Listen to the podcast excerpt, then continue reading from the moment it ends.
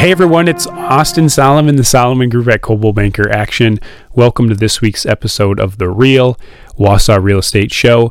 Today we're talking about uh, the market for buyers that are out of the area, specifically the larger cities where buyers are are used to uh, spending a lot of money to buy homes. What happens when those buyers start to move to the Wausau area? Um, can the sellers of homes in Wausau expect to get higher prices if the buyer is from one of those bigger cities?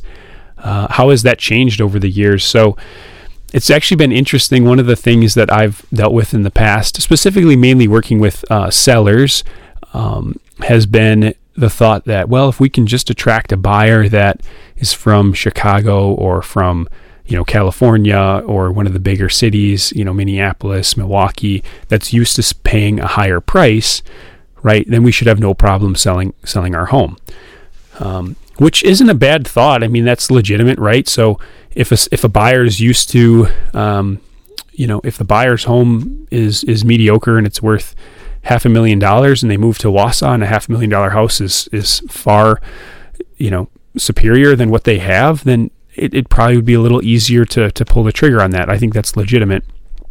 Um, over the last couple of years, I think one of the things in that thinking that's a little bit off is that typically buyers uh, that are looking in this market, they're just like any other buyer. And by any other buyer, they're comparing your house or our house to every other house that's in the market that meets their criteria. When a buyer does that, they use what's called comparison shopping, right? They compare one house to the other house to the next house, etc., and they weigh the pros and cons of each home.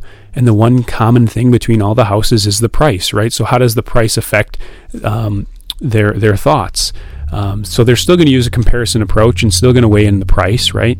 A buyer is not going to pay, you know, fifty or hundred thousand dollars more than what the market um, would allow most of the time if there are other readily available options that they can buy. Right now, in the last year or two, what we've seen is there hasn't been a lot of options for buyers, right? So if there's not a lot of other readily available options, or there are some unique properties that aren't very common, what happens? Well, for the first time, like, and again, this last year or two, I've especially seen it on unique properties or homes that are um, that are superb and maybe have some unique features where you do see buyers coming from some of the bigger markets and you know you have a bidding war type situation and those buyers are willing to pay a lot of money and a lot of times excuse me a lot of times be the winning bid. So it has been interesting to see that um, especially like this spring, I think I've seen it the most um, in parts of last summer as well, where you'd see a buyer relocating to this area, and they're certainly willing to put forth uh, the biggest and the highest offer. Um, and I think part of the reason is because they they are coming from a higher market, and it's a little easier for them to drop a little bit of money. Um, and when you come from a, a, really hot market like California, um, where homes are going way over asking price, right? It's a little easier to kind of go way over asking price here too. So I have seen those out of town buyers be willing to pay a little bit more and get the winning bids. So as a buyer and a seller, like what do you I mean, what do we do with that info, right? Well, as a buyer, right, in this market, you might be up against someone that is moving from out of the area and sometimes someone that's willing to really go big. Um, on the price. I don't think there's anything you can do to, you know, do with that or, or, uh, I don't necessarily think that's something you have to weigh in on every house, but something maybe to be cognizant of. Uh, as a seller, um, I think it's important to when you uh, are marketing your property to to be open. Uh, how do you how do you appeal to buyers that are from out of the area?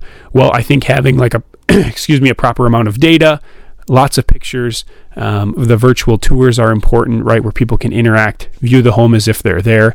All those extra pieces and snippets of information is helpful when you're attract, you know, when you're trying to attract someone that's not here and maybe might not even come to view the home in person, right? So having those things and those tools available can certainly be beneficial in attracting those people. So as a seller, right, having those options available is uh, is important. So a few things just about talking about attracting uh, buyers from from bigger markets uh, into our Wausau market.